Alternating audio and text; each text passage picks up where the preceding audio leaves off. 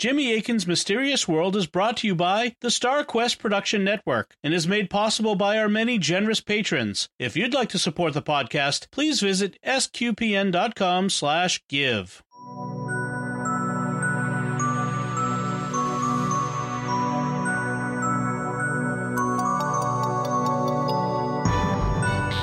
You're listening to episode 283 of Jimmy Akin's Mysterious World, where we look at mysteries from the twin perspectives of faith and reason. In this episode, we're talking about Our Lady of Zeitoun. I'm Dom Bettinelli, and joining me today is Jimmy Akin. Hey, Jimmy. Howdy, Dom. The Christian faith has a long history in Egypt. Around the year 1 BC, Joseph and Mary took the baby Jesus to Egypt to keep him from being killed by Herod the Great. Christianity came back to Egypt after Jesus' ministry, and St. Mark, the author of the Gospel, is credited with being its first patriarch. But in 1968, something strange began happening in Zeitoun, a suburb of Cairo. Witnesses reported the Virgin Mary was appearing at a local church. She appeared more than 90 times. The apparitions involved dramatic displays of light, and these were even photographed. It's estimated more than a million people saw the apparitions, making them the most witnessed Marian apparitions in world history. Where is Zeitoun? What was the Virgin Mary reported to do there? And were these genuine apparitions? That's what we'll be talking about on this episode of Jimmy Akin's Mysterious World. So, Jimmy, what do we want to say before we begin? Well, I want to say a thank you to uh, Ibrahim Yusuf Khater of Cairo. Um, he is an Egyptian man who, uh, for some time, has done some sponsoring of Mysterious World. He just wanted to support it. And he didn't ask for a you know business to be mentioned on the show or anything like that. He just wanted he's just a fan of the show and just wanted to support it. And he suggested that we do this episode, which is one that I've been meaning to do for a long time anyway. So special thanks to Ibrahim Yusuf Khater. So we've done a lot of mysteries set in Egypt on Mysterious World, but most of them have been set in ancient times. This is the first we've done in Egypt that's set after the time of Christ.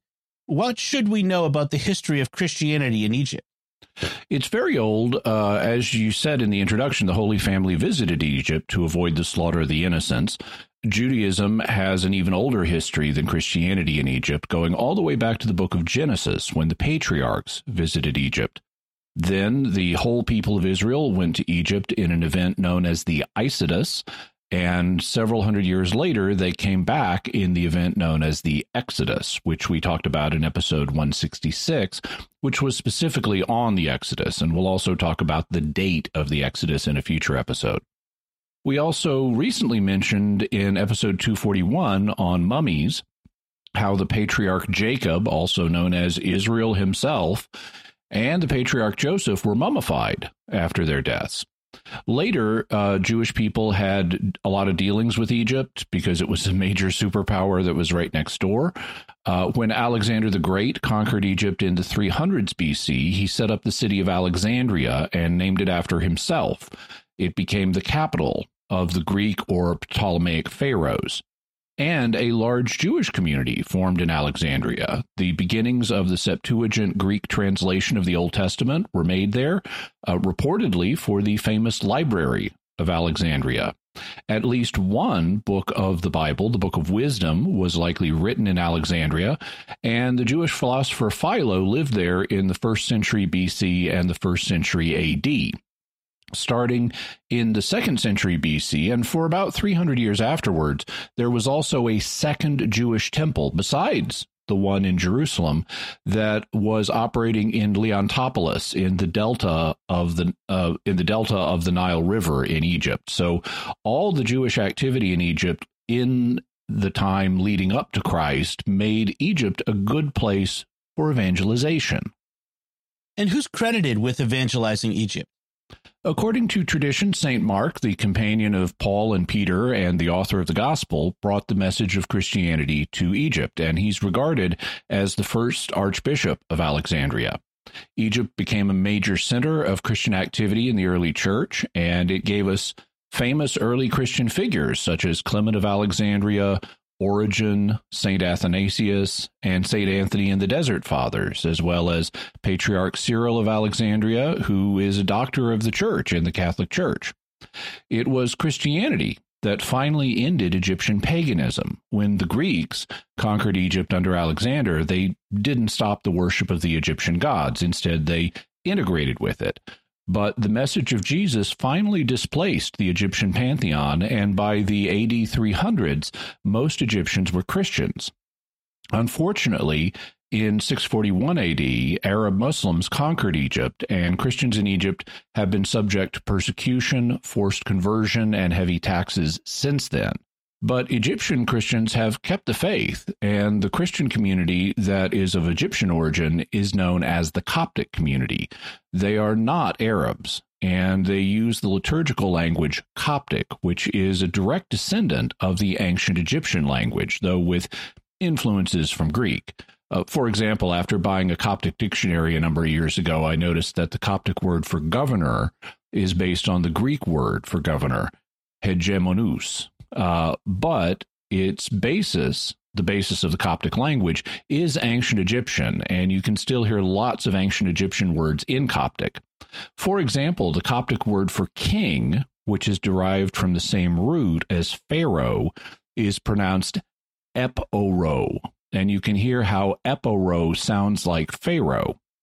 They also, the Coptic people, maintain their own traditions. For example, they uh, keep their own liturgical calendar, which is based on the ancient Egyptian calendar.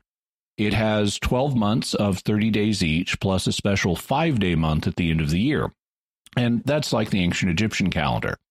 The years of the calendar are also counted from the year 284, which was the year that the Roman Emperor Diocletian took office and began martyring Christians. So the current year, AD or Anno Domini or the year of the Lord 2023 on the Gregorian calendar corresponds to AM or Anno Martyrum or the year of the martyrs 1739 on the Coptic calendar.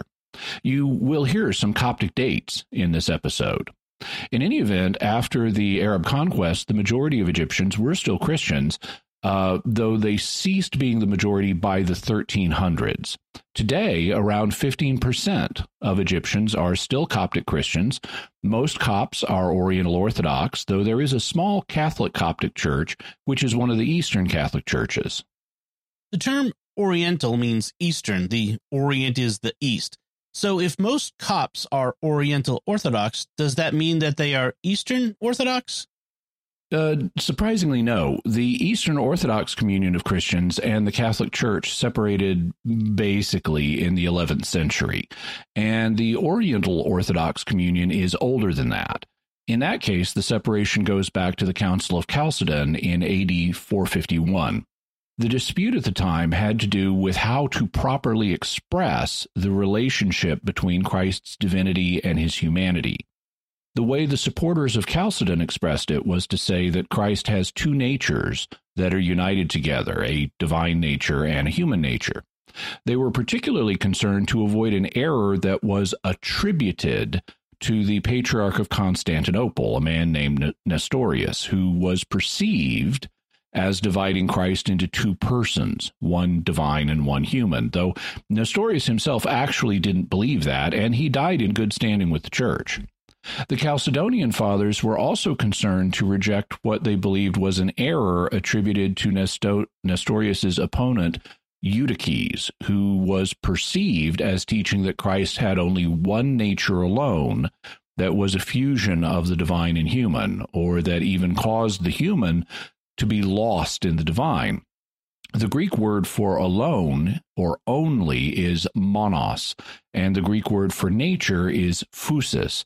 So supporters of Eutyches came to be known as monophysites after the idea that Christ had one divine human nature alone. But not everyone preferred the language that the Council of Chalcedon proposed. The Oriental Orthodox were concerned that the way Chalcedon expressed things could be perceived as splitting Christ in two. Unfortunately, they were then accused of being monophysites and supporters of Eutyches, though they actually condemn Eutyches. And they also reject the term monophysite. Uh, they describe their own position as miaphysitism, from the Greek word mia, meaning one. The idea being that Christ has one nature that unites the divine and human without either being confused with the other or without eliminating the other. The good news is that it has subsequently been realized that despite the historical division following Chalcedon, we really aren't in disagreement here. We simply use different language to express the unity and the distinction of the divine and the human in Christ. And the leaders of our churches have subsequently signed a joint have subsequently signed joint confessions of faith in Christ. For example, in 1973, the Catholic Pope Paul VI and the Coptic Pope Shenouda III signed a common declaration that dealt with the topic. In it, they declared, We confess that our Lord and God and Savior and King of us all, Jesus Christ, is perfect God with respect to his divinity, perfect man with respect to his humanity. In him, his divinity is united with his humanity in a real perfect union without mingling, without commixtion, without confusion, without alteration, without division, without separation. His divinity did not separate from his humanity for an instant, not for the twinkling of an eye. He who is God eternal and invisible became visible in the flesh and took upon himself the form of a servant. In him are preserved all the properties of the divinity and all the properties of the humanity together in a real, perfect, indivisible, and inseparable union. So, the good news is that even though we have historically used different language to express our faith in Jesus, we agree on the substance, and this, is, this issue has basically been put to rest. And the Catholic Church, the Oriental Orthodox Church, and the Eastern Orthodox Church, and the Assyrian Church of the East are all working towards restoring unity. We share the same faith, we all share apostolic succession, and we all share the seven sacraments. As a sign of fraternity in 1968, the Catholic Pope Paul VI returned some relics of St. Mark to the Coptic Church. They had been stolen in AD 828 by a couple of merchants of Venice. So, yes, actual merchants of Venice. Uh, reportedly, they stole them to keep them safe from the Islamic governor in Alexandria, and they were then kept in the Basilica of St. Mark in Venice. But to commemorate the 1900th anniversary of St. Mark's martyrdom, Pope Paul VI returned some of them to the Coptic Pope Kyrillos VI in 1968, which was considered an important event in Egypt. Incidentally, in case the name Kyrillos sounds familiar, it's the English equivalent of Cyril, so you may sometimes see Pope Kyrillos referred to as Pope Cyril. You referred to the leader of the Coptic Church in 1968 as Pope Kyrillos IV and its leader in 1973 as Pope Shenouda III. That may be unfamiliar to some listeners who only think of the Bishop of Rome as Pope. So, how does the title Pope work? The title Pope comes from the word Papa, which means father, and in the early centuries it was used for many Christian leaders in the form Pope, it is still used for the Bishop of Rome and for the Patriarch of Alexandria. So they're referred to, both of them, as popes, the Coptic Pope and the Catholic Pope. Incidentally, we mentioned uh, the Coptic Pope in episode 106, part two of our discussion of St. Thomas Aquinas and the occult, because whenever there's a vacancy in the office, the Coptic Church uses a form of sortilege to select a new pope.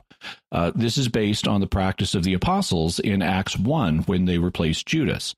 Uh, the cop, it, the apostles at that time named two good candidates to replace Judas, and then consulted God about which one he wanted by drawing lots. That practice of drawing lots to determine God's will is known as sortilege or kleromancy, and it isn't something you should do all the time because God hasn't promised to give an answer to us in just any situation by that means. So don't try to use it in your ordinary life.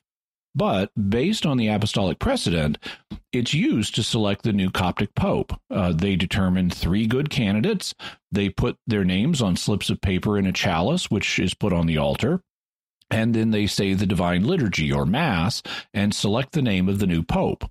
The current pope is His Holiness Tawadros II. Now that we have some background in Egyptian Christianity, let's talk about the apparition of Our Lady of Zeitoun. When did it begin? In 1968, and to understand what was going on in Egypt, we need to go back a year in time to 1967. In June of 1967, an event took place known as the Six Day War because that's how long it lasted.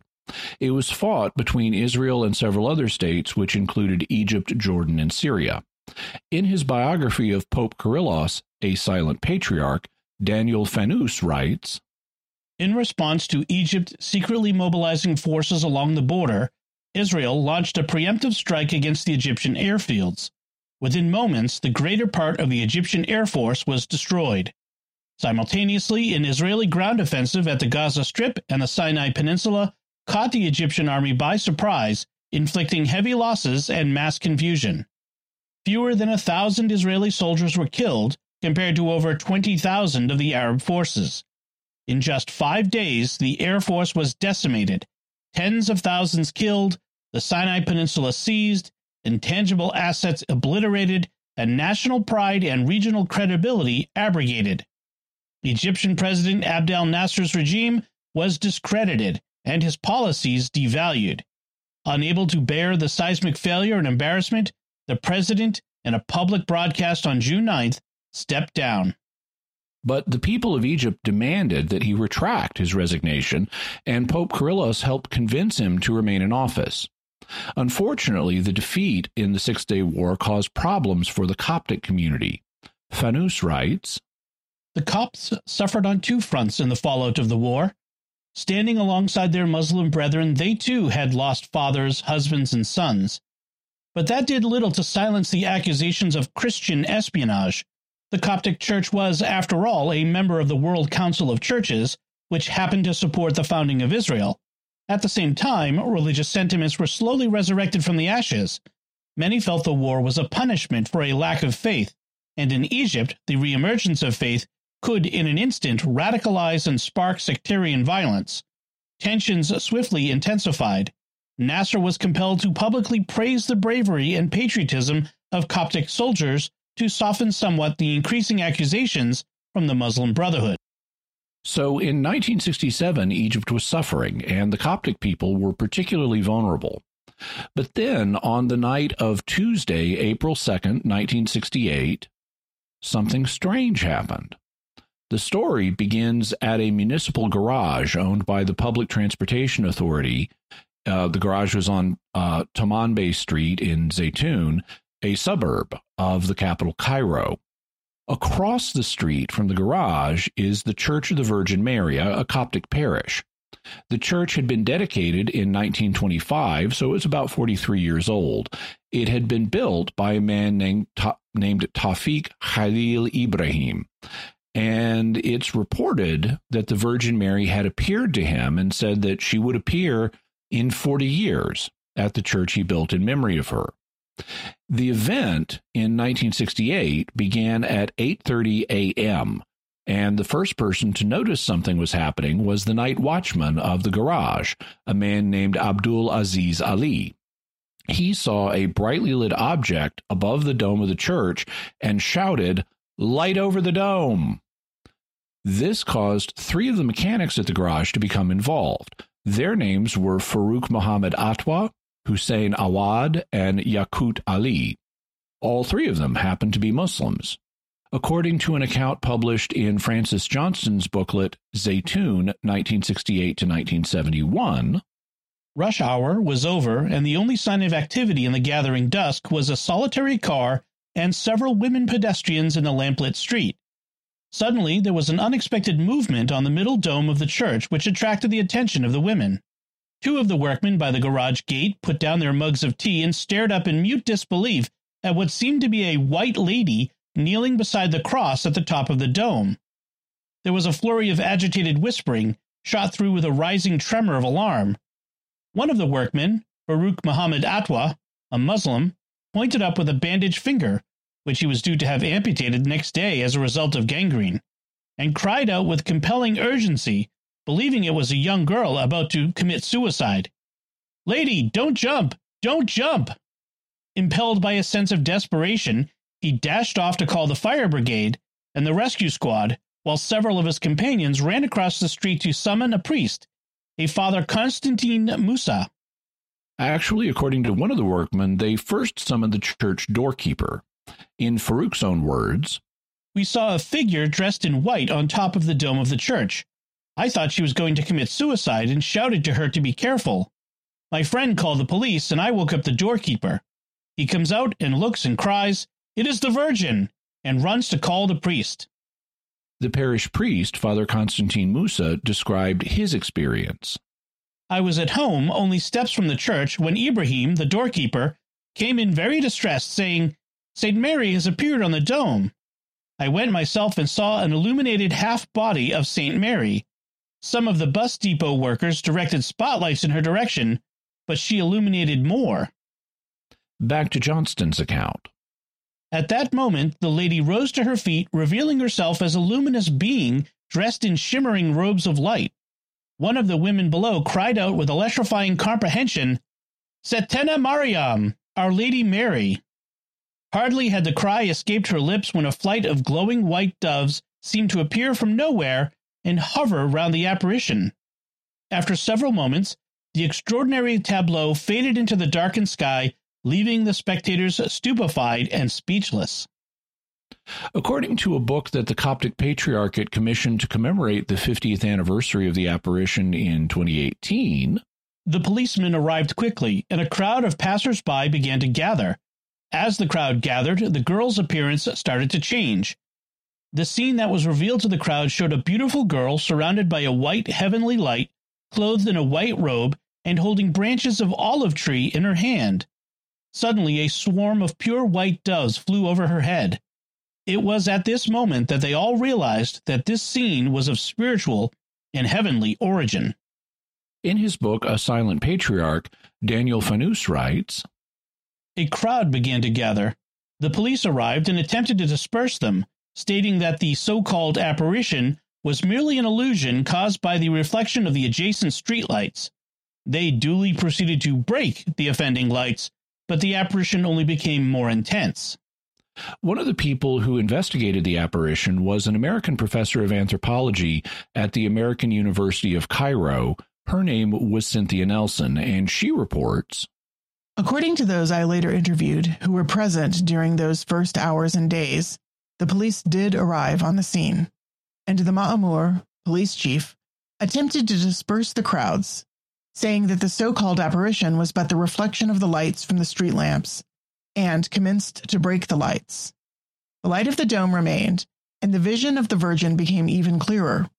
The Ma'amur became frightened and said that he wanted nothing more to do with this, while others came closer to be sure of what they saw. Thus reported a Coptic woman in her early 50s, who witnessed the apparition along with her two teenage daughters. And according to the account in the Coptic Patriarchate's book, in order to be certain beyond any doubt, they aimed lights at the luminous image, but it only increased in brightness and clarity. Then they broke the streetlights located close to the church, but the luminous image did not disappear. Finally, they turned off the lights in the whole area, but the girl in her heavenly splendor and her luminous robe only appeared more clearly, and she began moving in a circle of light that radiated from her body onto all of her surroundings it became clear to everyone that the girl in front of them was undoubtedly the Virgin Saint Mary. The crowd erupted in thunderous applause with shouts and cheers of, She is the Virgin! She is the Mother of Light! reaching to the sky. Then the crowd started to sing, chant, and pray throughout the night until the next morning. Different details emerged from knitting together these different accounts, but the fundamental substance of the event was confirmed by multiple witnesses upon later investigation, so we have a good sense of the overall shape of what happened. Incidentally, according to a local tradition, Zeitoun was one of the places that the Holy Family visited during their time in Egypt, and this was popularly regarded as part of why she appeared there. Also, a very interesting thing was reported the next day. You'll recall that one of the transit workmen, Farouk Muhammad Atwa, had pointed at the apparition with his finger that was bandaged because it was going to be amputated the next day because of gangrene. Well, according to Johnston, next morning, when Farouk Atwa arrived at the hospital for his operation, the surgeon was astonished to find the finger completely healed. This was the first known miracle to have occurred at Zeitoun. And I've seen it confirmed in other sources that Atwa's finger was healed. Following these events, people, and especially Copts, started to wait at the church to see if any additional apparitions would occur.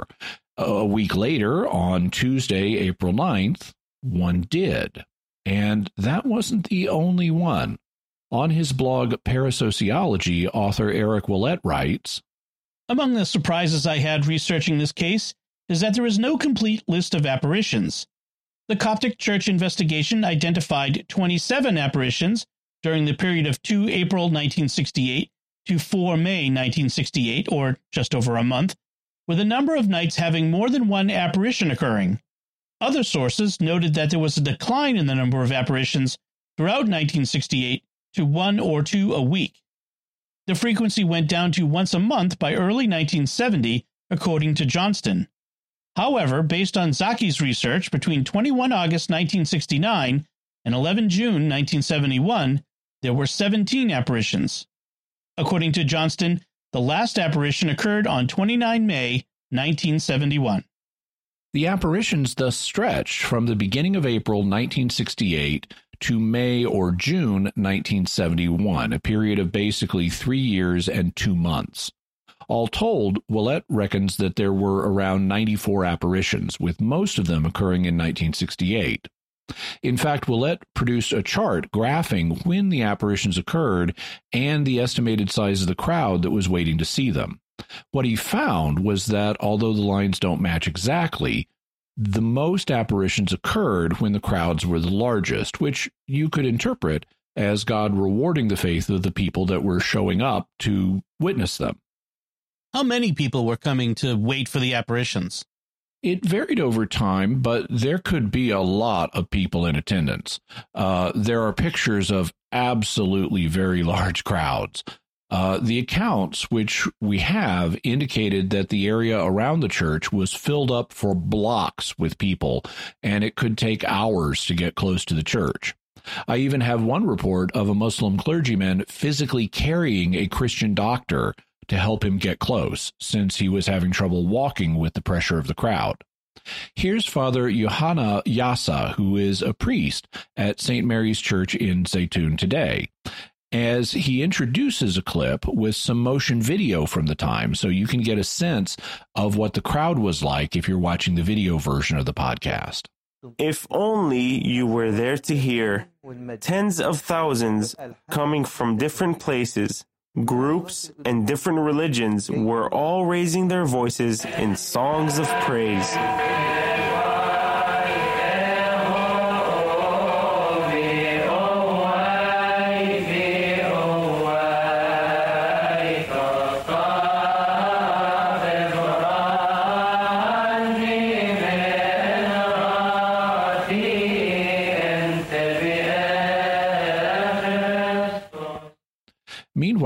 Ouellet writes There were only a few witnesses the first day, as it was a completely unexpected event. It eventually grew to a very large gathering. Nil interviewed a witness stating that there were about a 100 people on the night of 13 April 1968. Nelson estimated that there was between 1,000 and 1,500 people on 15 April 1968.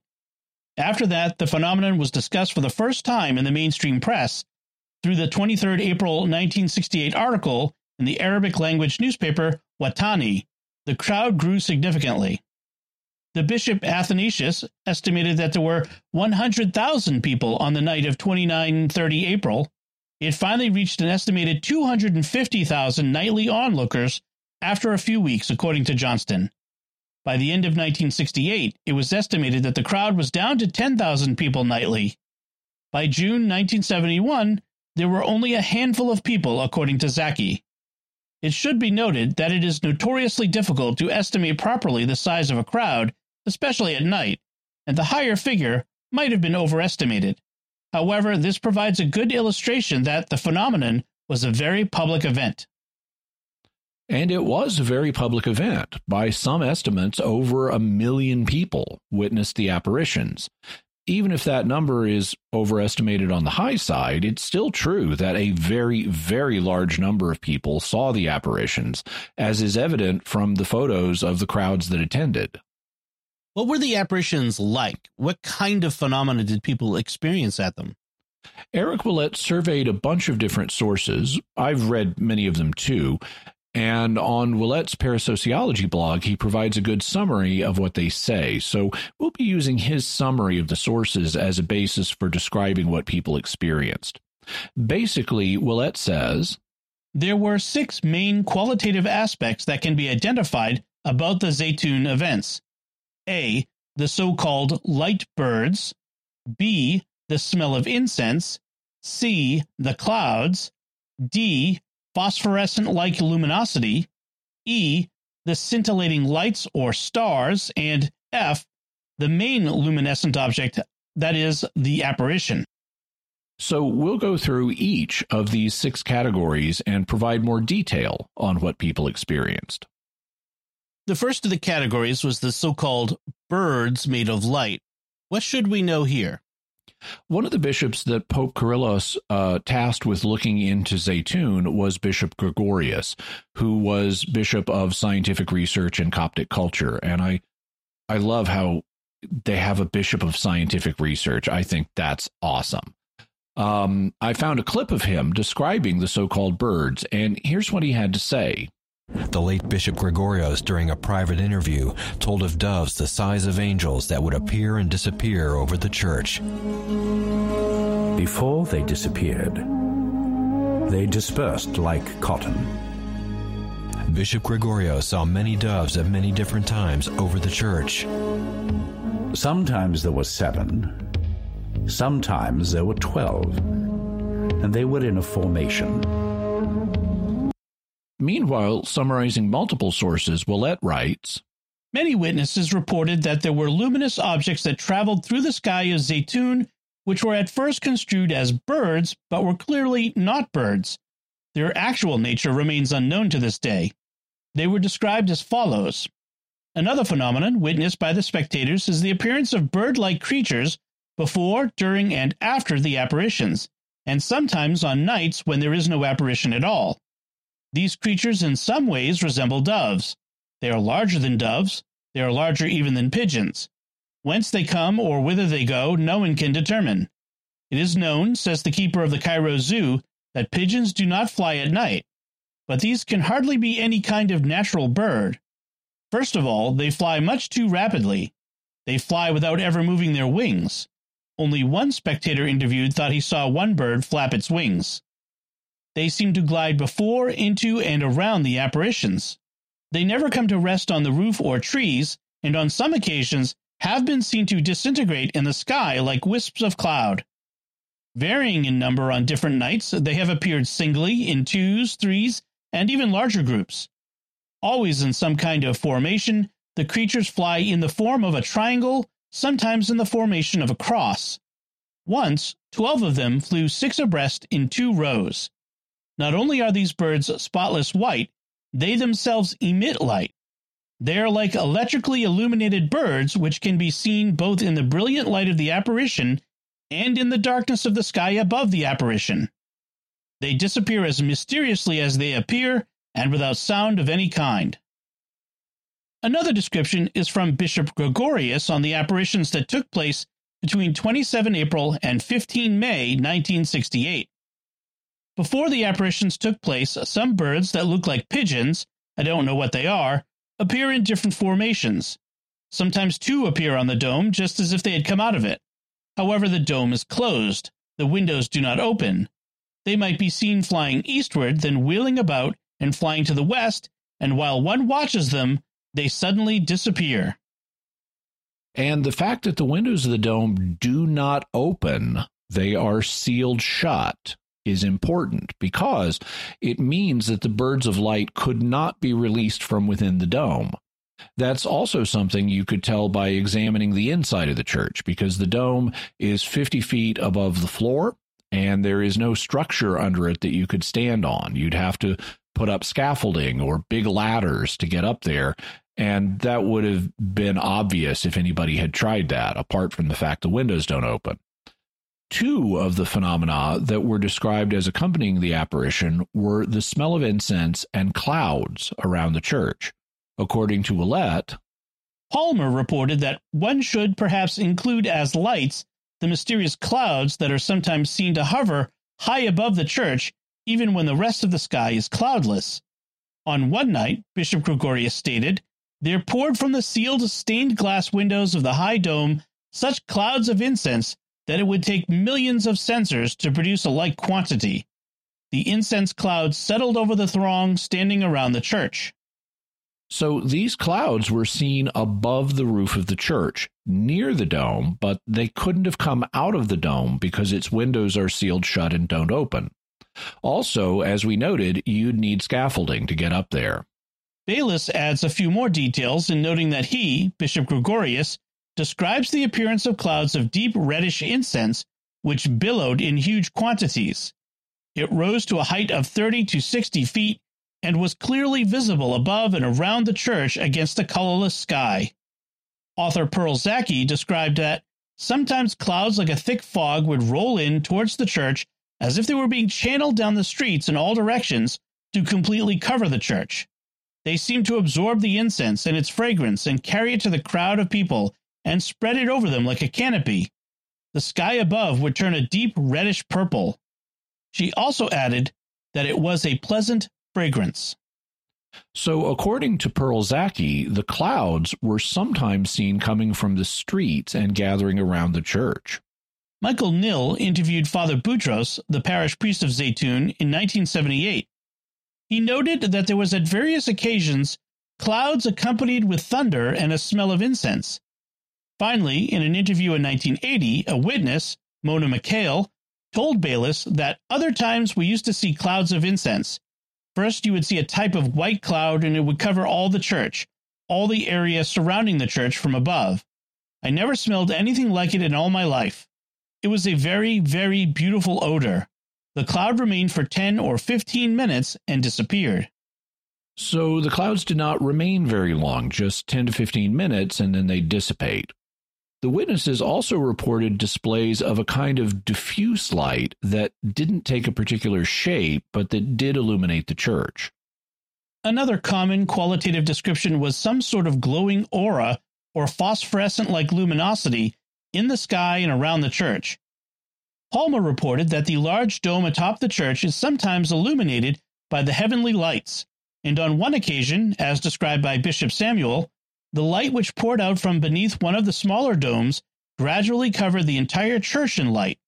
Michel Nil, from his 1978 interviews, was told by Regai Lewis that he saw the church illuminated from above as if it was from a fluorescent light, while Victor Fakhri describes the same phenomenon as a phosphorus light on the church's wall in dome. As well, witness Sammy Gubron described a very strong light as if it was a million of watts emanating from the church and lighting up the entire neighborhood. In addition to the diffuse glow, light also sometimes appeared as small points, which were described by witnesses as sparkles and stars. It also reportedly sometimes looked like a flame. The main apparition was oftentimes preceded by sparkling lights. As Palmer noted, the lights have been described by spectators as a circle of bright spotlights on one occasion as falling stars on another occasion, and even as a shower of diamonds of light swirling in the path of Our Lady's movements. A brilliant crown all of lights has been seen over the figure of Our Lady, giving her a majestic and glorious appearance. Pearl Zaki witnessed a similar phenomenon as she wrote that on my fifth night, at about 4:15 a.m., I saw four yellow flashes or flames covering the front of the church. Following this, about 4:30, the Virgin Mary appeared full figure. She added in a different text, Again, I saw a flash of yellowish orange light shaped like a big flame and covering the whole front of the church and lasting about five seconds. It was repeated twice, four times in all. Hilda Gubron told Michelle Nil in 1978 that at the time of the apparitions, there were stars and pigeons associated with the apparitions. Anzi Morid told Baylis in a 1981 interview that he saw sparkling lights prior to the apparition in April 1968. Finally, there was the apparition itself, the figure of the woman that was interpreted as the Virgin Mary. We have many eyewitness accounts of what people saw, and I was able to find a number of them on video. Here is what Bishop Marcos had to say. Just behind the church, in front of the wall of the church, I think, not more than 40 or 50 meters, approximately at midnight. I have seen the vision complete, very nice, very clear. I saw the complete face, complete body, and her hands waving to bless the people. And everyone could see that she concentrated her eyes on them exactly. Notice that Bishop Marcos indicates that he and others could see the Virgin's eyes, which is a rather small detail. Now, here is what Father Johanna Yasa, now one of the priests at St. Mary's in Zeitoun, had to say. A few days later, while I was standing with my friend Mukhtar Fikri from the Faculty of Engineering, we saw the Virgin Mary surrounded by a stunning orange light. We saw her many times at the Northeastern Dome. She appeared in many different phenomenal forms. Once she was standing in her full body, blessing the people. She was moving from one dome to another, then going towards the cross. Here is what the evangelical Protestant theologian Otto Meinardus, who got his PhD at Harvard University, had to say. Well, it occurred during uh, the first days of April that thousands and ten thousands of people, both Muslims and Christians alike, assembled in front of the Church of the Holy Virgin to see the apparition of the Virgin Mary as she appeared there on the dome. The days later, large numbers of people, both Muslims and Christians of the various denominations, assembled there and witnessed the apparition in various forms. I myself saw it numerous times with friends in my parish, with university students, and uh, yes, there's to be no doubt about it. And finally, here is what Dr. Hairi Malek, a physician, reports. I was standing over there near the fence and holding that iron fence as, as, as strong as I could because of the pressure of the crowd. And it was about 8.30 in the evening. And I saw a light coming out from the south, this dome, which is the southwest dome, and the light began to increase uh, gradually, and then suddenly the Holy Mother was standing in front of the dome. She stood there for uh, about 15 minutes, and then she began to walk, and she stood in front of that cross and she knelt and stood up again and then she walked to the northern side of the church just above the area where I was standing and she looked at, at, at the crowd and she blessed them and she smiled and I can say that I saw her teeth when she smiled. Dr. Hairi says that he saw the Virgin standing, walking, kneeling, and then standing up again and walking, which is purposeful behavior. He also says that he could see Mary's teeth, which is a very fine detail. Summarizing different sources, Eric Ouellet says One obvious aspect about the apparitions is that there was a fairly wide variety of descriptions and behaviors reported by the witnesses. The apparitions seem to have all occurred near the church, but not necessarily at the exact same spot. As previously noted, the first one was seen on the roof near the base of the dome. It was also seen in the courtyard between trees, while in other occasions it was seen in midair above the dome. It's significant that the apparition was not confined to a single spot. The apparition was seen on the roof of the church, on the ground in the courtyard, and floating in the air above the church. That means that whatever the explanation was, it needs to be able to account for all three of these locations. And the public authorities took steps to try to rule out a hoax. You'll recall that on the first night, they broke nearby streetlights to rule out those as a source of the light. Well, it is interesting to note that after a number of days of apparitions, the public utilities cut the power in the neighborhood, at first to deflect a hoax, and then to help having a better view. As well, surrounding trees were cut on the third night so people could see better. The most common colors were blue and white, but some noted also green and pink, and others saw a reddish light.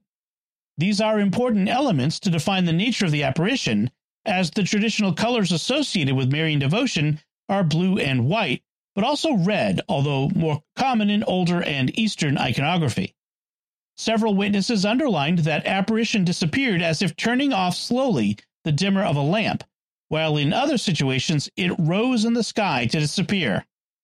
On some occasions, it was perceived as if the wind was blowing through it and that her veil was moving in the wind, while it appeared to be flat and only two dimensional on another occasion.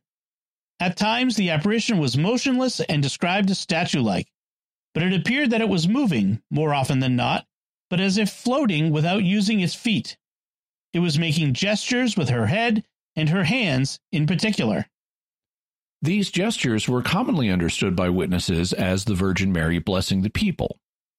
Many claim to be able to distinguish a face, eyes, and mouth, and even resembling representations seen in religious icons. Yet others noted that there was a light, but they could not distinguish anything particular. As one would expect, it is normal to have variations in descriptions provided by eyewitnesses, but in general, it tends to be relatively consistent. This certainly adds some degree of confidence about the common and ongoing source of the event. So that's a general summary gathered from multiple sources of what the witnesses experienced during the apparitions. The American anthropology professor Cynthia Nelson learned about the apparitions in mid April, about two weeks after the first apparition, and she attended the events several times. She describes what she saw. When I looked to where the crowds were pointing, I too thought I saw a light through the branches of the trees.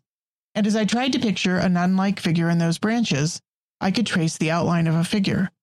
But as I thought to myself that this is just an illusion of the light reflecting through the branches, the image of the nun would leave my field of vision.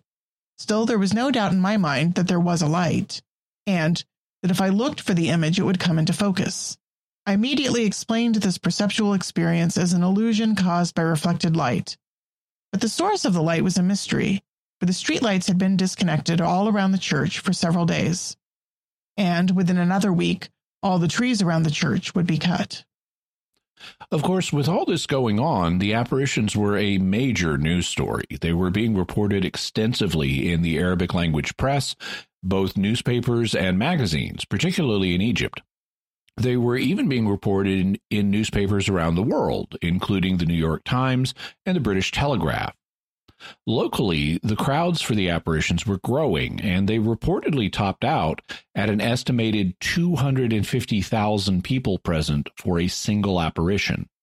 Some of the apparitions lasted just a few minutes, but one reportedly lasted for two hours and 15 minutes, which happened to be on the day that they cut the power in the neighborhood.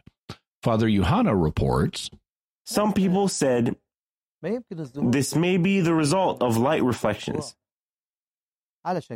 which is why they cut off the electricity from the whole area at dawn on April 30th, 1968. On that day, the apparition lasted for two hours and 15 minutes. Even before that, Pope uh, Kyrillos VI had quickly appointed a commission to study the apparitions as soon as they began to be reported, which is the same thing that would be done in the Catholic Church. When an apparition is reported and needs to be investigated, the local bishop is tasked with doing so, and he typically appoints a commission of experts to research it and deliver their findings to him, after which he makes a decision based on their research. We talked about that in episode 84 on private revelations, and you could go back and listen to that if you'd like more information about how private revelations work in the Catholic Church. Pope Kyrillos appointed three archpriests known in the Coptic Church as hegumens. And yes, the word hegumen is related to the Greek term for governor, meaning that they had supervisory duties over other priests. These three were the director of the papal cabinet, the secretary of the papal committee for church for churches affairs, and the secretary of His Holiness Pope Kyrillos. So they were very trusted and respected men. They came back with positive findings, which we'll quote later. And on Saturday, May 4th, 1968, the Patriarchate held a press conference that was attended by more than 150 reporters.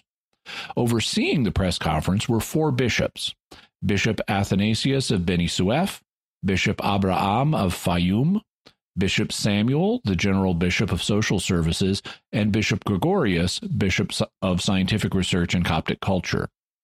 Bishop Athanasius read and translated the statement of the Patriarchate, which we present here in full, including dates on the Coptic calendar. Since the evening of Tuesday, April 2nd, 1968 AD, which coincides with Baramhat 24, 1684 AM, the apparition of the Virgin Mary, the Mother of Light, continuously occurred in the Coptic Orthodox Church after her name on Tomanbe Street at Zeitoun District in Cairo. This apparition occurred on many different nights and was not yet finished. It happened in different forms, sometimes with the whole body, sometimes with the upper half surrounded by a halo of light, sometimes from the windows of the domes on the church top, and other times outside the domes. She used to move and walk above the dome and bow in front of the upper cross, which would be illuminated with a bright light. She used to face the viewers and bless them with her hands and with gestures of her holy head. Sometimes she appeared in the form of a body of a bright cloud or in the form of light preceded by the emergence of spiritual forms such as high speed doves.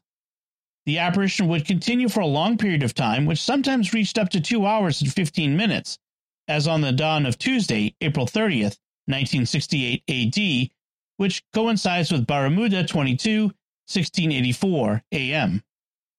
Her complete glowing figure lasted from 2:45 a.m. to 5 a.m. This apparition was witnessed by many thousands of people of different religions, faiths, denominations, and foreigners, clergy, scientists, professionals, and other groups, who affirmed certainly that they had seen her. The large numbers agreed in describing every scene in its form, location, and time with unanimous testimony, which makes the apparition of the Lady of the Virgin, the Mother of Light, in this region a distinct apparition in its character, elevating it above the need for a statement or confirmation.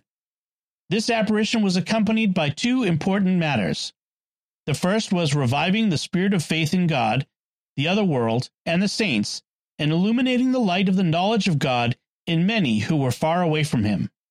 This led to the repentance of many and the change of their lives.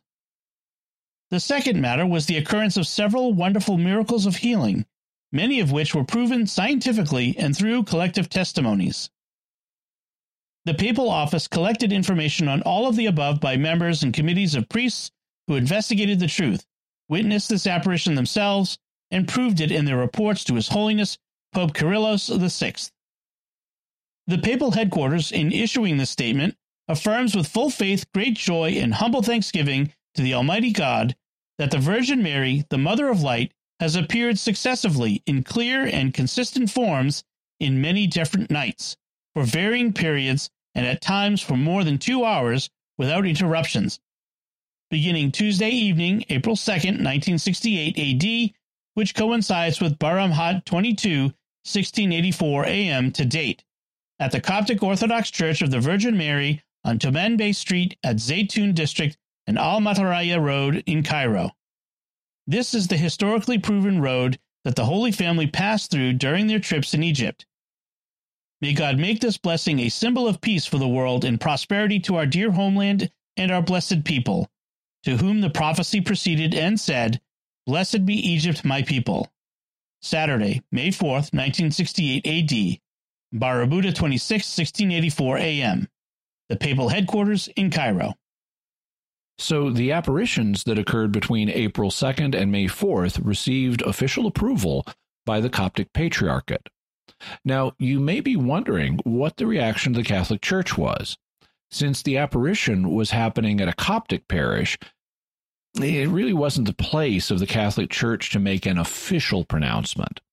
But the local head of the Coptic Catholic Church, Cardinal Stephanos I, had an informal investigation conducted. And based on this investigation, he concurred with the Coptic Patriarchate. Cardinal Stephanos stated It is no doubt a real appearance confirmed by many Coptic Catholic members of the highest integrity and reliability. They saw the Blessed Virgin's apparition and gave me complete details and descriptions of the appearances of the blessed apparitions on the dome of the Zeitoun Church. Sister Paula de Muffalo, a Roman Catholic nun well known for her accuracy and preciseness, assured me of the certainty of the Virgin's appearance on the dome of the Zeitoun Church. Sister Paula was shivering and trembling. She says that she was not the only observer, but she was among thousands of observers who all saw the apparition. This unique miracle embodies a benevolent message which will make the Zeitoun Church a center of pilgrimage. Of course, this was not an official ruling since the apparition was taking place in a Coptic parish, but it did represent Cardinal Stephanos's informed personal opinion. In his book Zeitoun, 1968 to 1971, Francis Johnston writes, As would be expected, there was no official pronouncement on the visions from Rome, though Pope Paul VI sent two investigators to Zeitoun who saw the apparition with their own eyes reported in Al Ahram, 6 May 1968. There was no obligation on the part of the Holy See to pass judgment on an event which occurred in a Coptic Orthodox environment. Similarly, the Copts felt it unnecessary to pronounce on the visions of the Blessed Virgin at Fatima in 1917. In a letter to the author, Father Jerome Palmer explained that Rome might only undertake its own investigation of the visions after corporate unity with the Coptic Orthodox Church has been attained. So the apparitions, at least of the first month, had now been approved by the Coptic Patriarchate, and the Catholic Patriarchate concurred in an unofficial decision. The apparitions would continue with significant frequency throughout the rest of 1968, and with lesser frequency in 1969 and 1971. Needless to say, because of all the attention they attracted, many people moved to Zeitoun, and they ended up having so many Christians living there and wanting to come to Mass there that they had to build a new cathedral to accommodate them. And the new cathedral is huge, it's massive next to the church. President Gamal Nasser of Egypt reportedly gave permission for the public transportation bus garage to be torn down to make room for it. And the Christians of Egypt continue to honor Our Lady of Zeitoun to this day. So we will next turn to theories and our faith and reason perspective. But first, I want to take a moment to thank our patrons who make this show possible, including Scott S., Danielle H., Morgan N., Jacob K., and Richard D. Their generous tax-deductible donations at sqpn.com slash give make it possible for us to continue Jimmy Akin's Mysterious World and all the shows at StarQuest and you can join them by visiting sqpn.com slash give. Jimmy Akin's Mysterious World is also brought to you by Tim Shevlin's personal fitness training for Catholics, providing spiritual and physical wellness programs and daily accountability check ins. Strengthen yourself to help further God's kingdom. Work out for the right reason with the right mindset. Learn more by visiting fitcatholics.com and by The Grady Group, a Catholic company bringing financial clarity to their clients across the United States, using safe money options to produce reasonable rates of return for their clients. Learn more at gradygroupinc.com. So, Jimmy, what theories are there about Our Lady of Zeitoun? To investigate the apparitions, we need to consider three types of theories that could be responsible for them. First, there are naturalistic theories, things that would account for them that would be purely conventional. Second, there they could have a paranormal explanation, something that isn't conventional but also wouldn't be a genuine manifestation of the Virgin Mary. And then finally, third, they could have a supernatural explanation. Before we start analyzing the different theories from the reason perspective, let's talk about the evidence we have to work with. There are a lot of photos from Zeitoun. What should we make of them? Unfortunately, I don't think we can put a great deal of weight on the photographs. Uh, in some cases, we don't know who took them, which means that they could be fake. Uh, we know that vendors were selling photographs to the spectators, and vendors can't be assumed to be above faking photographs to make a buck. In other cases, we do know who took the photos, but unfortunately, they've been retouched, uh, particularly to make the edges of the images stand out more. The sky has frequently been blacked out to make it darker so that you can see the luminous shapes better. That's why the shapes have such sharp edges in the photos. In some cases, the retouching has extended to sketching over the figure of the Virgin Mary to make her image clearer. For example, we know of one image that was retouched in this way by Dr. Labib Shenouda, who did the additional sketching from his memory of seeing the apparition. Fortunately, in this case, we also have the original unretouched image, which is significantly blurrier. In any event, as a result of these factors, I don't think we can put much evidential weight on the details of these photographs, though the ones that have known sources, even if they've been retouched, uh, together with the eyewitness accounts, really do reveal that there were genuine light phenomena taking place at the church. What about other evidence that we have? Of course, we have numerous eyewitness statements, some of which we've heard and some of which we'll quote as we go forward. I particularly like quoting official documents whenever possible, and one of these was prepared by Pope Kyrillos' Commission of Hegumens. Uh, it was a summary letter that dealt with both the experiences of the public transportation workers who were Muslim and with their own experiences, the Hegumens, when they visited the site. This letter hasn't generally been public from my reading of the sources, but it is found in the Coptic Patriarchate's book for the 50th anniversary of the apparitions, and it's an official document summarizing some of the evidence they gathered. So we will read it here in full. To His Holiness Pope Kyrillos VI, Pope of Alexandria and Patriarch of the See of St. Mark, with subordination to your apostolic seat we kiss your pure hands and ask for your righteous prayers. Your faithful sons, Hegumen Father Girgis Mata, Hegumen Father Johanna Abdelmasi, and Hegumen Father Benjamin Kamel, are honored to present this report on the apparition of the Virgin Saint Mary in her church located at Zeitoun area. We were glad that Your Holiness has chosen us to visit the Church of the Virgin Mary at Zeitoun. We went on Tuesday, April 23rd, 1968. When we first arrived, we wanted to interview those who saw the apparition of the Virgin Mary.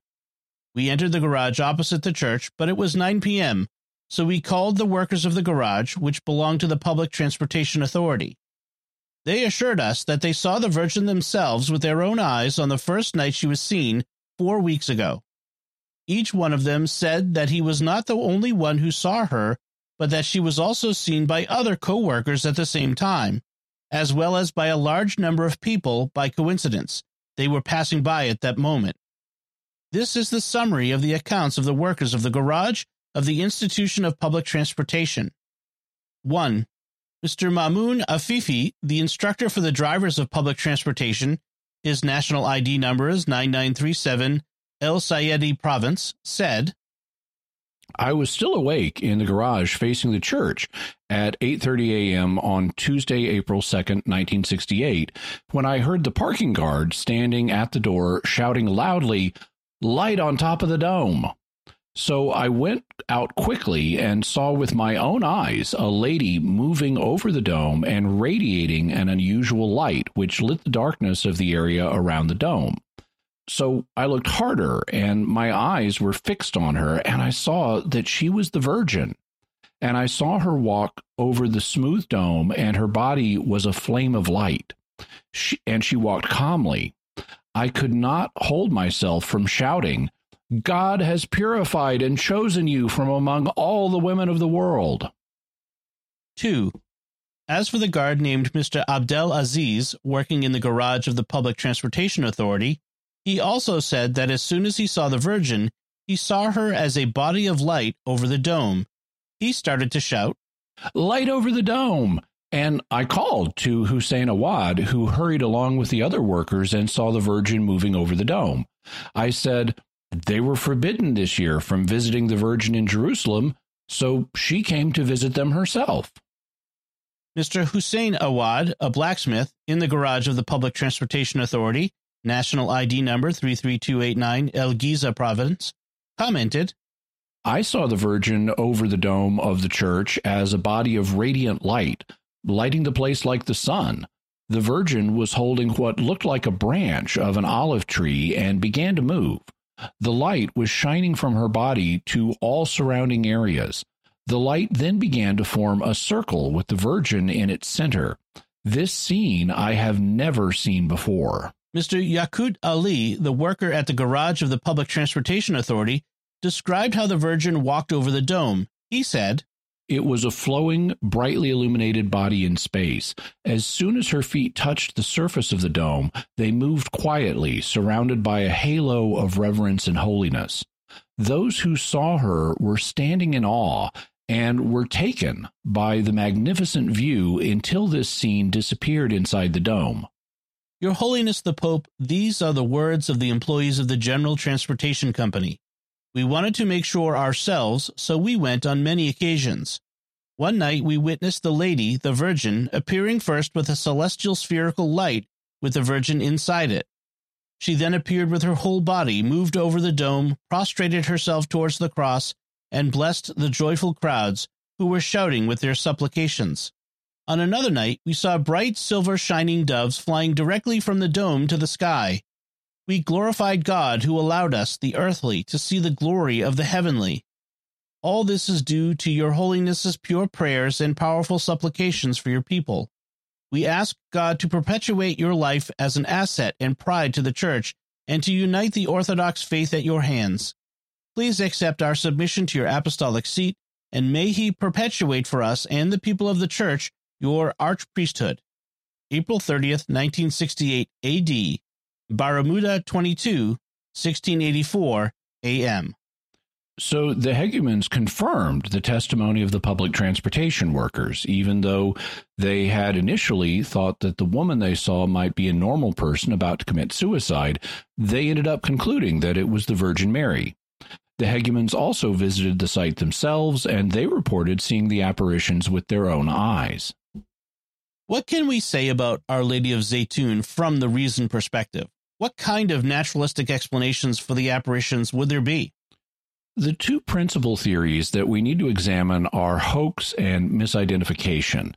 That is, whether someone could have pulled this off as an elaborate hoax, and whether it could have been an innocent misidentification of a purely natural phenomenon. Let's talk about the hoax theory. If you were going to argue that it was a hoax, what would you point to? In the 19th century, there were a large number of what are known today as physical mediums, and a large number of them are known to have been hoaxers. Physical mediums claim to manifest the presence of ghosts through physical phenomena such as moving objects, playing musical instruments, and materializing glowing objects. We talked about physical mediums some in episode 200 on the Ghost Bride. Many of these mediums were exposed by the British and American Societies for Psychical Research, and they found that they were using magician's tricks. They performed in darkness to make it harder to see what they were doing. In fact, that's where the whole idea of doing seances and ghost hunts in the dark came from. Real parapsychologists don't want to work in the dark because it cuts down on your ability to see things. And physical mediums would use chemicals, often containing element 15 or phosphorus, to make objects that they pretended to materialize glow. Because white phosphorus glows in contact with the oxygen in the atmosphere. So, one theory to consider is whether someone could have pulled off an elaborate hoax using phosphorus or another chemical to make a woman appear to glow, and doves appear to glow, and other light phenomena. The stars or sparkles that people reported seeing similarly could have been caused by pyrotechnic means or fireworks. And the clouds and incense that people reported could have also been caused by conventional means. So it would seem to be possible to generate a lot of the things that people reported seeing through natural chemical means.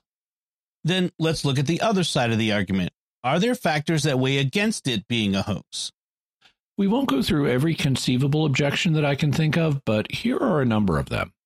First, in order to pull off a hoax like this, the perpetrators would have to be people inside the parish. A lot of the phenomena originated from the roof of the parish, so they would need roof access. But it doesn't appear that the priest was in on it since he was at home and had to be summoned when the first apparition took place. It could have been other people in the parish, but the windows of the dome are sealed shut and do not open. So you couldn't use them to climb out of or release birds through them. Also, the dome is dozens of feet up in the air, and there's no real way to climb up to it without scaffolding. I'm sure there are ways to get onto the roof, but that wouldn't explain everything the people reported seeing. In the first place, the lights they reported seeing were way brighter than what you'd get from chemical luminescence. That tends to produce soft glows, but people sometimes reported seeing bright lights. And to produce those, you'd likely need electrical equipment that you wouldn't be able to hide. People would see spotlights coming from the church or aimed at the church. Uh, spotlights would cut through the haze in the air and betray their presence. Also, the figure of the woman was reported to descend from the roof to the garden below the church, and she was reported to float down, not to plummet like a woman leaping off the roof. Further, she sometimes was reported to float up into the air, and there's no way for a human to do that without a jetpack, which they didn't have in 1968, or without a winch, which would have been seen. Then there are the doves, which people said were not only larger than normal doves, but which numerous witnesses said flew without flapping their wings. So you couldn't just coat dusts in phosphorus and release them. People also said that they sometimes saw the doves and the woman simply fade out, which is not what would happen if they were covered in a glowing chemical that would fade out slowly over a long period of time, not suddenly. And people reported that the woman was bright enough that you couldn't always make out her shape. You'll recall uh, Cynthia Nelson's testimony that she could see the outline of the woman if she thought about it, but if she told herself it was an illusion, she lost the outline of the woman. That's not something that you would expect to happen if a woman were simply covered in a light producing chemical or if you had a super bright light shining on her. Further, these apparitions went on for more than three years. There were more than 90 of them, and nobody ever caught the hoaxers. That's very improbable.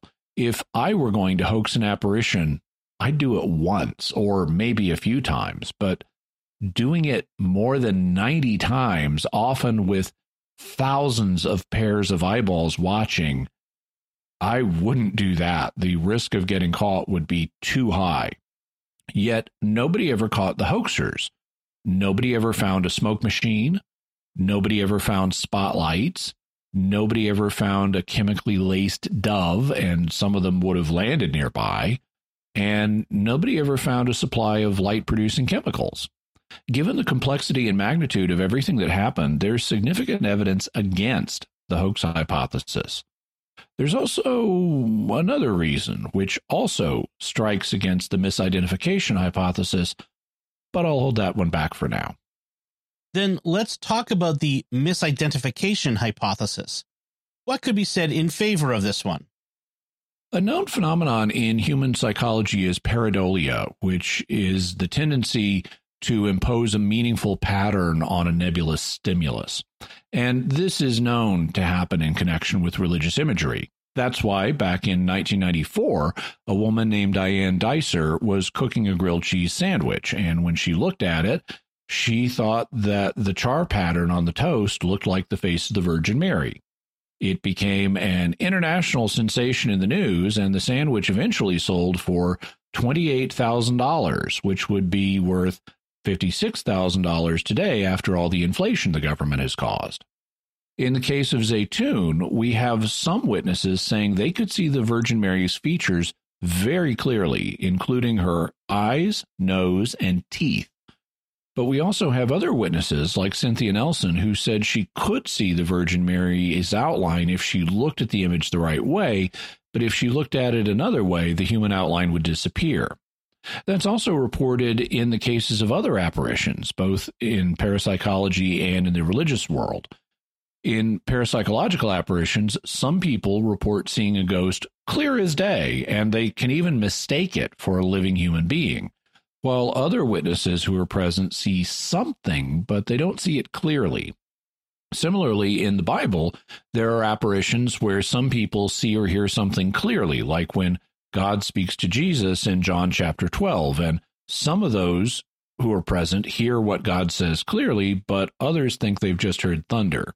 Or when Jesus converts St. Paul in Acts 9, St. Paul hears what Jesus says clearly, but the men who were with him couldn't make out what the voice was saying. So it's not uncommon in apparitions for some people to perceive them clearly, while others who are present don't perceive them clearly. But as part of the investigative stage, we still need to ask whether pareidolia could be involved in this case. Could there have been uh, light sources that people mentally imposed the image of the Virgin Mary on, like in the cheese sandwich example, and thus it was a purely natural phenomenon. That would still require that there be a light source for people to see as the Virgin Mary or as doves or whatever. Are there any natural light sources that it could have been? People on the ground actually did us a big favor by eliminating the common ones. You'll recall that on the first night of the apparitions, the police chief thought that the light might have been coming from nearby streetlights, so he broke them and that eliminated the nearby streetlights as a cause. Then, a few days later, they shut down the power in the area to eliminate any other electrical light sources from the neighborhood. That might really annoy me if I lived in the neighborhood, but speaking as a paranormal investigator, I'm like, good job, excellent process of elimination. They also cut the trees to give people an unobstructed view of the light phenomenon uh, which would help eliminate distant reflections by letting you see what was going on clearly. Of course, someone could still have brought a generator or battery powered spotlight to the scene, but spotlights would have been seen by the crowd. The haze in the air, and Cairo can be a pretty hazy city, um, especially back in the 1960s before modern emission reduction technology in cars um, the haze in the air would have made the beams visible, at least on some of the nights during the more than 90 appearances, and especially when those clouds that smelled like incense were present. So the conventional natural light sources that you'd think of seem to be eliminated. Are there any unconventional but natural light sources that have been proposed? There is one earthquake lights. Earthquake lights are reported to be lights that appear in the air in association with earthquakes. We know that certain rocks under stress can generate electrical charges. The theory is that when these rocks are under tectonic stress, you know, seismic stress, um, they can cause lights to appear above the surface. And in 1989, John Derr and Michael Persinger published an article in which they proposed that the lights seen at Zeitoun were caused in part by tectonic strain. They claimed in their article to find associations between when the apparitions occurred and seismic activity about 400 kilometers or 250 miles to the south of to the southeast of Zeitoun. The association wasn't perfect, but they proposed that this activity was at least partly responsible for the lights, along with other unknown factors. What do you make of that theory? Earthquake lights are controversial, and not everybody is convinced that they're real or that they would happen in this kind of circumstance. It's also been pointed out that neither Derr nor Persinger were geologists. Instead, they were experts in psychology and they published their paper in a psychology journal. Here's part of what skeptic Brian Dunning of the Skeptoid podcast had to say about this theory. There's one sciency sounding explanation for the Zeitoun lights that is mentioned in virtually every skeptical article on the subject earthquake lights. To grasp the plausibility or implausibility of earthquake lights as an explanation for Our Lady of Zeitoun, you need only listen to my full Skeptoid episode on earthquake lights, number 534. In it, you'll find that despite widespread popular belief in earthquake lights, there is neither evidence for their existence nor any plausible theory suggesting anything like them might exist. Without exception, every time the source of a so called earthquake light caught on video has been conclusively identified, it's been either lightning from a distant storm unrelated to the earthquake, the explosion of an electrical transformer directly related to the earthquake, or a cloud illuminated by the sun that should never have been called an earthquake light in the first place. There has never been any need to go in search of an exotic explanation for a mysterious phenomenon that we have no reason to believe exists. But using them to explain Our Lady of Zeitoun stretches this to an even further level of absurdity. Derr and Persinger, the original authors, correlated her appearance to seismic activity 400 kilometers to the southeast. They were suggesting that these earthquakes caused lights that manifested neither as great flashes in the sky nor as sparks along the ground, but as a fully formed and recognizable human figure standing still or walking slowly on the rooftop of one particular church 400 kilometers to the northwest for quiet hours at a time over a period of three years. No other such apparitions were reported in this alleged 400 kilometer radius at all over that same period of time. Why not? because it's a terrible, terrible explanation, and it is wrong. Unfortunately, Dunning does not have an explanation for what the lights were. He acknowledges that they existed, that there there really were strange light phenomena at Zeitoun, but as a hardcore skeptic, he attributes the apparitions to wishful misperception of the lights as the Virgin Mary. He seems unable or unwilling to accept the possibility that the lights could have a non natural origin, but he has no explanation for what the lights were. He says, We need no earthquake lights, no miracles, and no papal declarations to explain Our Lady of Zeitoun. We need only a great collective desire and belief by a passionate populace, triggered by some unknown, inconsequential, various light sources that could have been anything. Dunning tries to sound persuasive, but could have been anything is not a satisfactory explanation in my mind. Dunning seems boxed in by a naturalistic mindset that's unable to acknowledge anything non natural, and that's not open mindedness. But I do agree with him that the earthquake lights theory isn't a good explanation.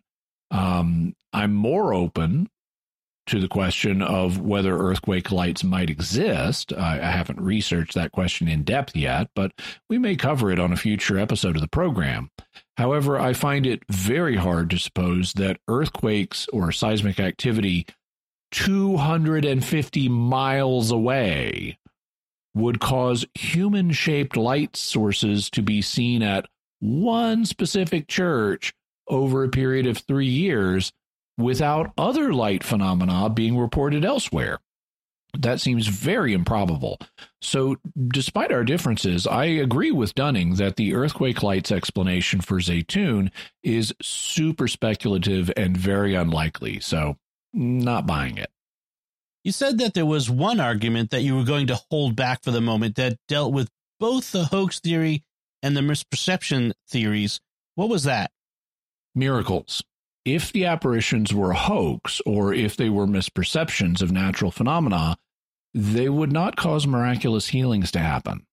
You'll recall that Farooq Muhammad Atwa, the transportation worker who pointed at the Virgin Mary on the first night, had a gangrenous finger that he was scheduled to have amputated the next day.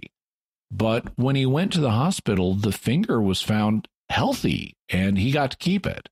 Well, that was far from the only medically unexplainable healing connected with the apparitions. For example, to name just one source, the 50th anniversary book produced by the Coptic Patriarchate, it contains multiple miracle reports. This is one of them. Mr. Riyad Naguib Azer, Bachelor of Commerce, University of Alexandria, said, I developed a retinal detachment due to rupture of the retinal vein in my right eye. The internal hemorrhage continued for 21 days, followed by a clot in front of the retina. A group of ophthalmologists announced that it had no treatment, no cure in Egypt or abroad. This shocked me, but I believed in God's mercy, especially when I heard what was published in the newspaper Watani about the apparitions of the Blessed Holy Virgin Saint Mary to millions at Zeitoun Church, named after her. On the morning of Sunday, April 21, day of the resurrection feast, I traveled to Cairo accompanied by my mother and my friend, Fikri El Said El Shawawi. Together we went to the church, prayed, and asked others to pray on my behalf.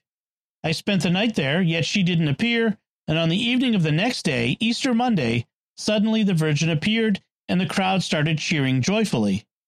Without knowing, I closed my left eye with my hand and lifted up my eyes to the sky and screamed, praying, If medicine has failed, the Lord will not fail. Then the greatest surprise of my life occurred. I saw the Virgin St. Mary appearing as we know her, glowing with a light brighter than I had ever seen before, with white doves circling around her. I saw all of this with my blind right eye. Then she disappeared. Then I looked at my mother and my friend Fikri and screamed, I see with my right eye. People started gathering around me, and they carried me on their shoulders as I continued screaming, I am healed! A miracle has happened to me! Here, Bishop Marcos reports a healing that he witnessed. We had a man who was very crippled. His hands were paralyzed and his back was bent, and he could barely speak. At approximately seven o'clock in the evening, I saw him begin to move his hands and then his fingers, and then the rest of his body. Before long, he threw his canes from his hands and began to run around the church, blessing God, because now he was healed. And here, Bishop Gregorius reports one that occurred to a Muslim woman who later came to him. With a stick in her hand, she said, I am bringing this stick with me, not because I need it any more, but to convince you that I was paralyzed and I was depending on this stick. And now I don't need it. And Father Johanna similarly reports Three months after the apparition, other servants and myself witnessed a miracle while we were standing at the north yard of the church.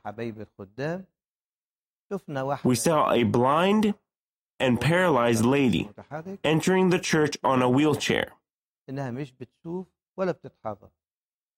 She came to the church following the Virgin Mary's promise, who visited her at night, saying, Visit my church at Zeitoun, and you will be cured. She came to the church following the Virgin Mary's promise, who visited her at night, saying, Visit my church at Zeitoun, and you will be cured. A strong light radiated from the northeastern dome when the lady stepped into the church. We then saw her standing and moving towards the church, leaving the wheelchair behind in a stream of joy and praise.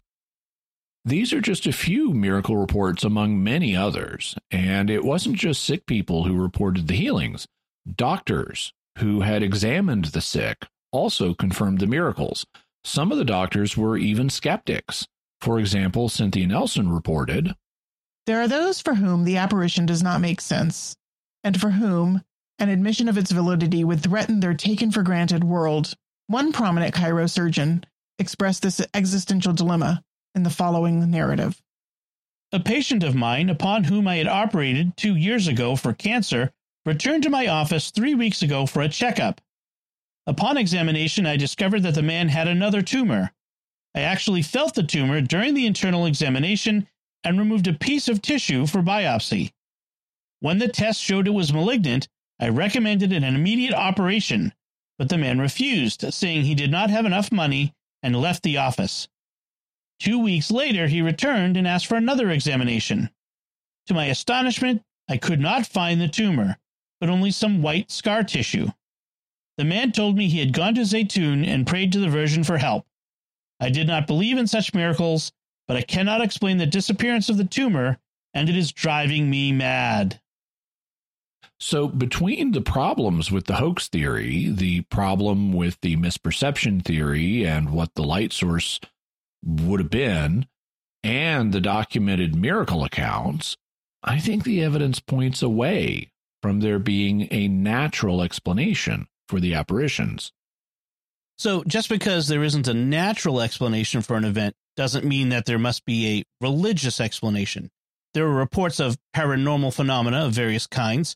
Have any paranormal explanations of the apparitions been proposed?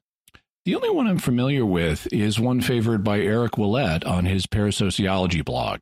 He agrees that the naturalistic explanations uh, for the apparitions fail, but he also refuses to adopt the religious explanation on what seems to be essentially ideological grounds.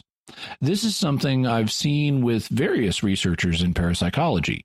They point out that ideology keeps naturalists from embracing anything other than a naturalistic explanation, allegedly on the grounds of needing to do science. But then they themselves refuse to consider a religious explanation, also allegedly because they need to do science. This doesn't necessarily mean that they aren't themselves religious, but it does mean that they won't consider religious explanations when they're trying to act in a scientific mode. In Ouellet's case, he says To stick to a purely geological explanation, one would need to invoke a long list of geological coincidences never seen before and dismiss condescendingly all the witnesses as unreliable. This is an unreasonable perspective that is based on a belief that a purely naturalistic explanation somehow exists but cannot be proven. The religious explanation is no different from the geological one, as it is based on a theological corpus from which a belief in Marian apparitions can be supported but not proven. It is a matter of belief.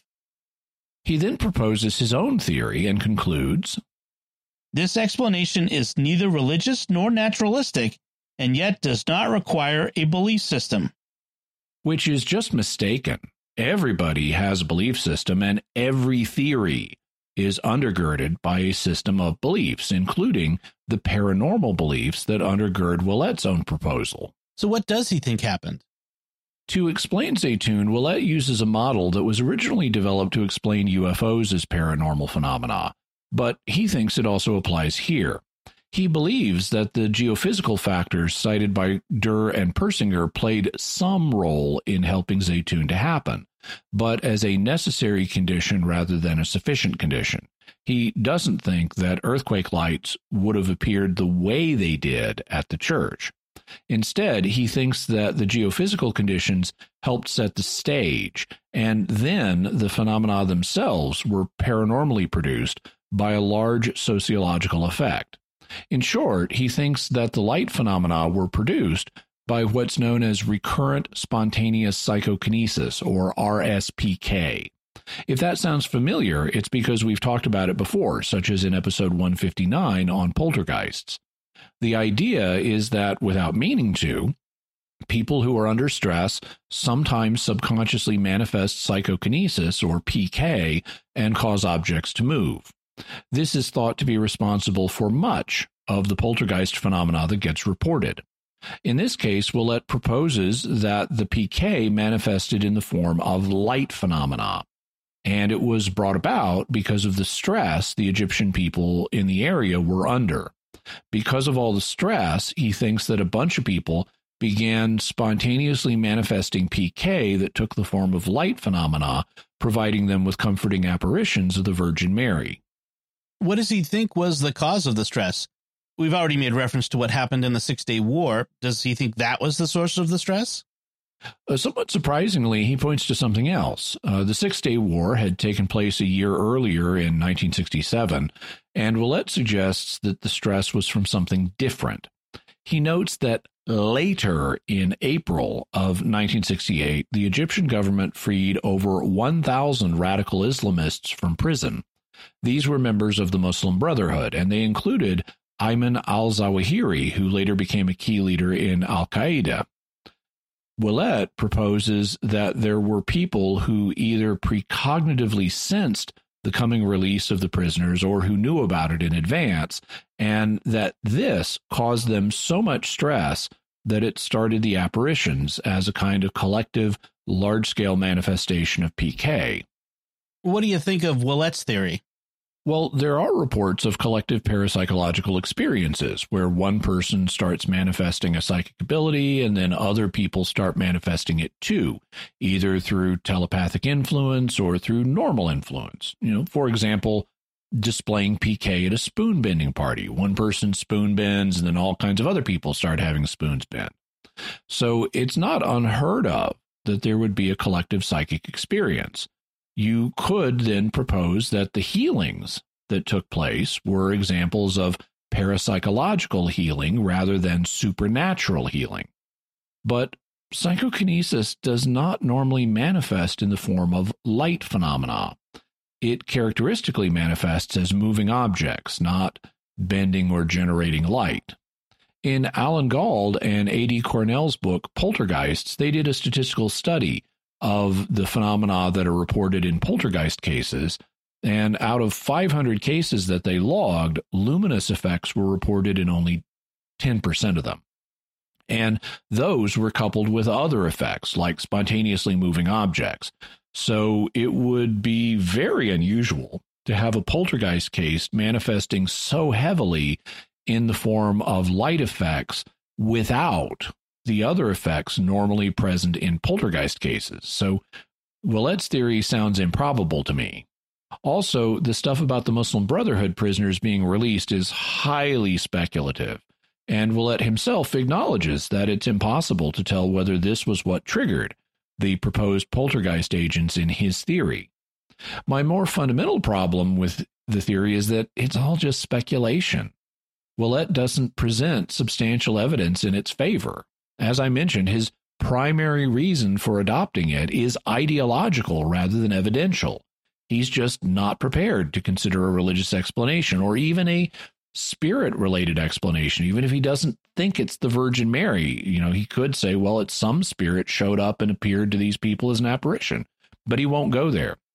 And so his collective psychokinesis theory is the best one he can come up with. But I am of the view that phenomena should be interpreted at face value until such time as we get evidence that they should be interpreted in another way. Well, these phenomena presented themselves as the apparition of a spirit, and specifically of the Virgin Mary. So that's how they should be interpreted until we get good evidence to the contrary. And we don't have such evidence. The evidence points to there being apparitions of a spirit and specifically of the Virgin Mary. Then let's talk about Our Lady of Zeitoun from the faith perspective. Let's start with the fact that many of the witnesses were Muslim and believed it was the Virgin Mary. What do you make of that? I'm not surprised. Uh, although they don't regard Jesus as God, Muslims do regard him as a prophet of God and as the Messiah.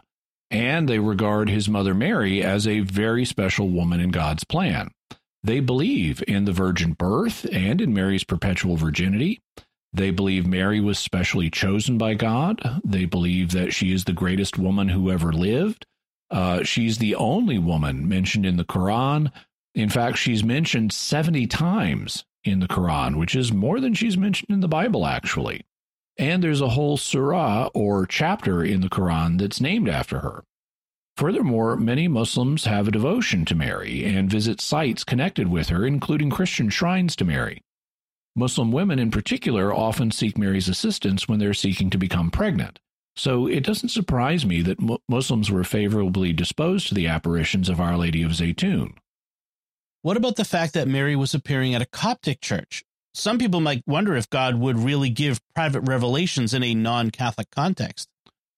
All people are God's children, and He loves all of us. Because of His love, God can bless and speak to anyone. As Jesus says, God makes His sun rise on the evil and the good, and He certainly gives light to Christians when they seek it. We talked about that back in episode 44 on John Hendricks, the Tennessee prophet. Even though he was Protestant, we saw there were good reasons to think that God was genuinely giving John Hendricks private revelation. I therefore have no problem with the idea that God would give private revelations to other Christians, including especially allowing the Virgin Mary to appear to Christians like those in Egypt who love her so much. And the Christians in Egypt saw her appearance as a sign of peace and unity. Not only did the Coptic authorities officially approve the apparitions, and the Catholic Patriarch also gave his personal approval, even Dr. Ibrahim Said, the head of the Protestant church in Egypt, supported the apparitions. So this was a pan Christian event, a sign of peace and unity rather than an occasion for squabbling about whose understanding of the Christian faith is most correct. It's pan Christian events like this that can help build bridges within the Christian community and spur us towards unity. You classified the apparitions as private revelations, but Mary, unlike at Fatima and many other cases, was not reported giving anyone any messages, no secrets or prophecies. What do you make of that? I'm also not surprised by that. Actually, the fact no messages are reported after so many appearances is another sign of confidence about what happened. If anyone tried to make anything up, it didn't get any traction, which shows that people were exercising discernment. While many Marian apparitions do contain verbal messages, not all of them do. Uh, for example, during the apparitions of Puma or Pontmain, uh, France in 1871, also known as Our Lady of Hope, the Virgin Mary didn't say anything out loud, although there was a written message.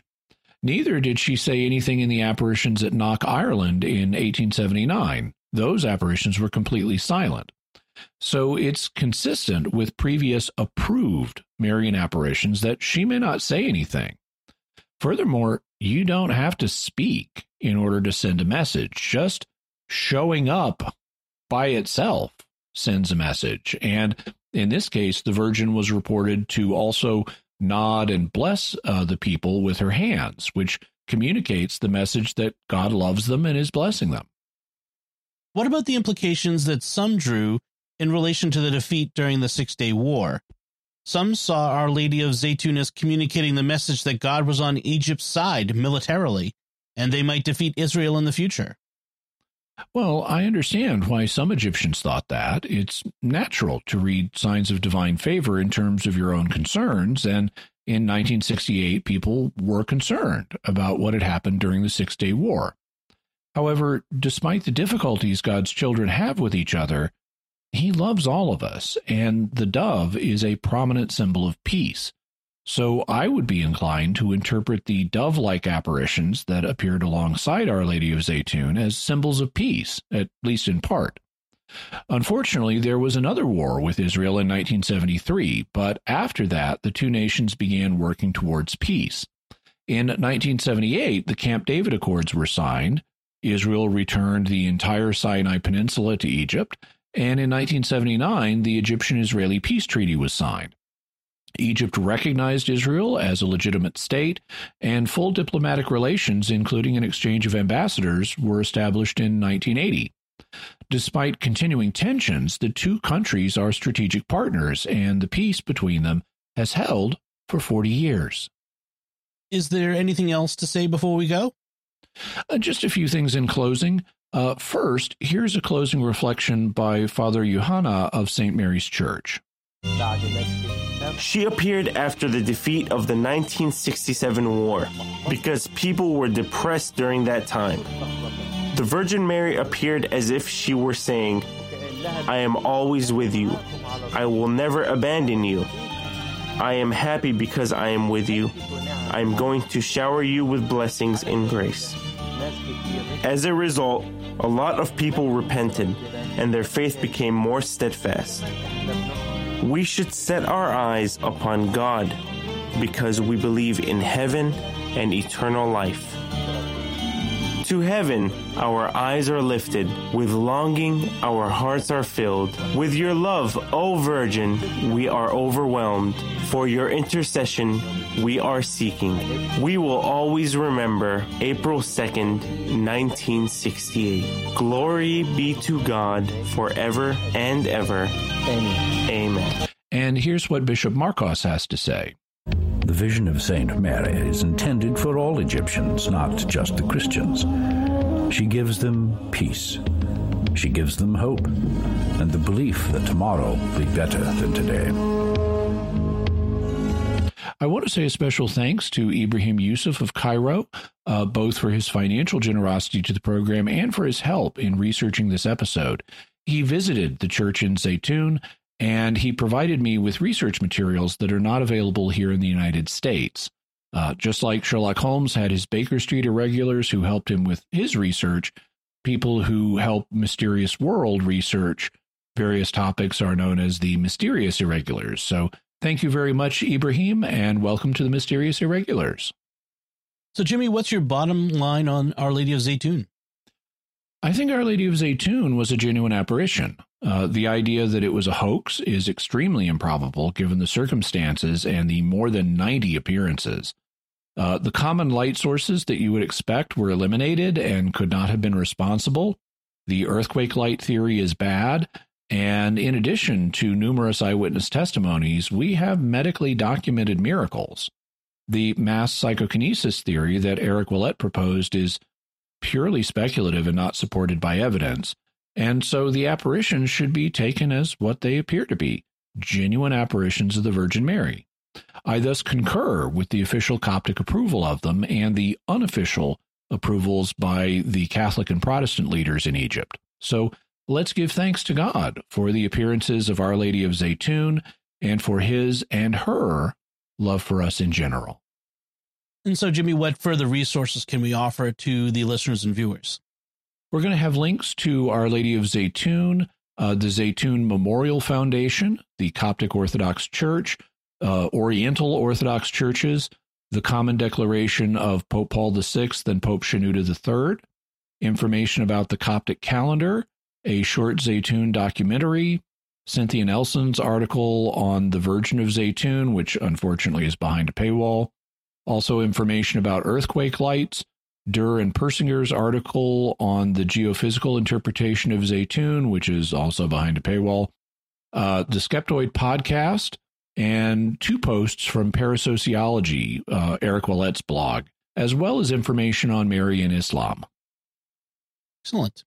So that's it from us this time. What are your theories about Our Lady of Zeitoun? You can let us know by visiting sqpn.com or the Jimmy Akin's Mysterious World Facebook page sending us an email to feedback at mysterious.fm, sending a tweet to at mys underscore world, visiting the StarQuest Discord community at sqpn.com slash discord, or calling our mysterious feedback line at 619 738 4515. That's 619 738 4515.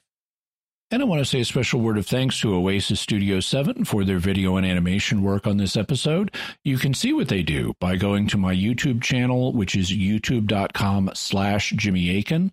Uh, while you're there, please uh, like, comment, and subscribe. When you engage like that, it tells YouTube that you were engaged by the episode. And so other people might be as well, and it'll show more people the episode. So you can help the uh, the channel grow by showing, uh, by liking, commenting, and especially by subscribing. And when you do that, be sure to hit the bell notification so that you always get notified whenever I have a new video out. Usually I have at least two or three a week. And so at, th- at this point, so, um, do subscribe and hit the bell notification so that you actually get notified for what you've subscribed to. I am trying to grow my channel and I'd really appreciate it. Also, thank you to Melanie Bettinelli for her voice work in today's episode. So, Jimmy, what's our next episode going to be about? Next time, we're going cryptid hunting again. This time, the hidden animal or cryptid that we're hunting is a strange creature described in medieval tales, including those about King Arthur. It's known as the questing beast.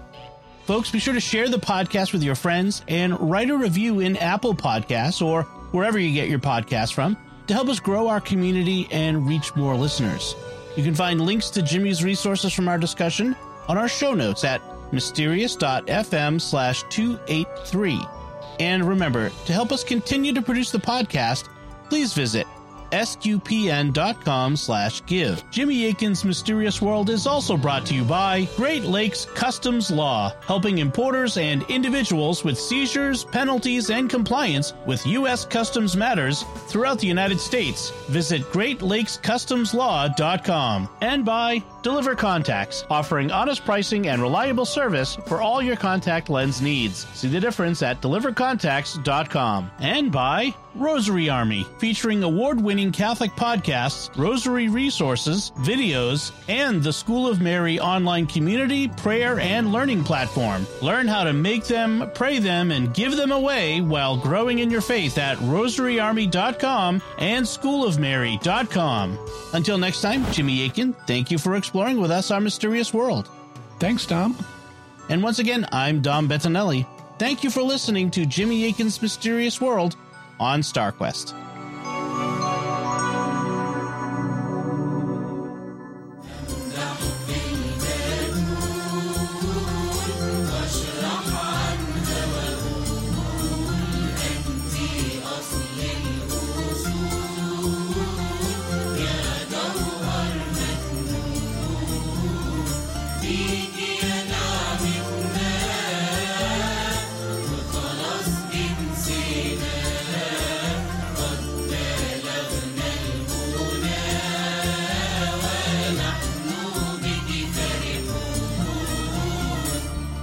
If you've enjoyed Jimmy Akin's Mysterious World, you'll also enjoy another StarQuest Network show, The Secrets of Stargate. Find it wherever you can find podcasts or at sqpn.com slash stargate.